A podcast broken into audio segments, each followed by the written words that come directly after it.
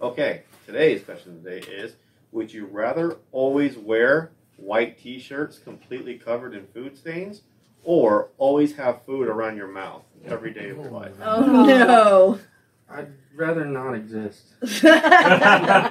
No, the first ones you can wear a shirt over it. True. yeah. Sweater, True. cardigan, scarf. Yeah, Yep. that's an easy fix. Yeah, I'd Yeah. rather not. Well, that's kind Having of food around your cheating, mouth. but yeah, that's a good point. Hey, look, Those both are terrible, awful options. So terrible. yeah, I'll do Yeah. the first one because you can cover it. I don't want food on my face. I mean, if you do the first option, just say you work in a kitchen. Problem solved. Then you have the excuse. I mean, except if it's food that you ate, you can tell, like, you It'll be hard know. to take it seriously. Yeah. yeah. You Yeah. have food on your face. Or And your only shirt. That too. eat things That too. that are white, like white powdered donuts. Only drink water. Only drink water. Yes. Uh, toothpaste. I don't know. Look, But- I wear a lot of black, so oh, I guess you're wearing white.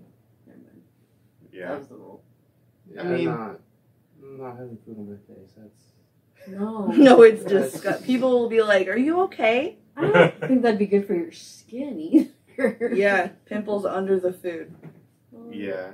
Especially if you have like facial hair and you get that in your hair and everything. Uh, Nah. either I think the workaround with the shirt over the white shirt way. Yeah. Yeah. Mm-hmm. Mhm. Yeah.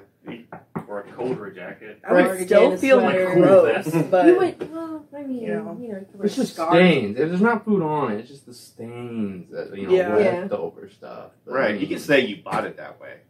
Then that It- changes. A new trend. It'd be a new Like the trend. stretch jeans and it's, it's Yeah. food. It's not stained shirts. different. If you told me you bought a stained white T-shirt like that, I'd be like, dude, rethink your choices. Fifty years No. ago, people buying ripped jeans already Yeah. would have Yeah. had the That's same Kind different. of reaction. Back then, it might not Food have. stains. Yeah. That's Is it like Zoolander? Wasn't it like like homeless is the theme? you guys know Yeah. what I'm talking about? Yeah. Yeah. Or like there is who sells it? Like Neiman Marcus sells like a, a work jeans that have like fake mud stains Yeah. on them. hmm, They're like five hundred dollars. that's crazy. You start a new trend with that. Yeah. Yeah. Oh my goodness! Have you guys seen that thing? It's um, there's a guy in a white t-shirt, and he. This is something we could do. He said every time you get a stain on your shirt, circle it and name oh, it, yeah. and so it looks like an island you've been to or something. Oh. Like That's like not so trace it bad. in a Yeah. pen. That is yeah. not bad. So you could do that all over your shirt too. Yeah. That's cool. Yeah.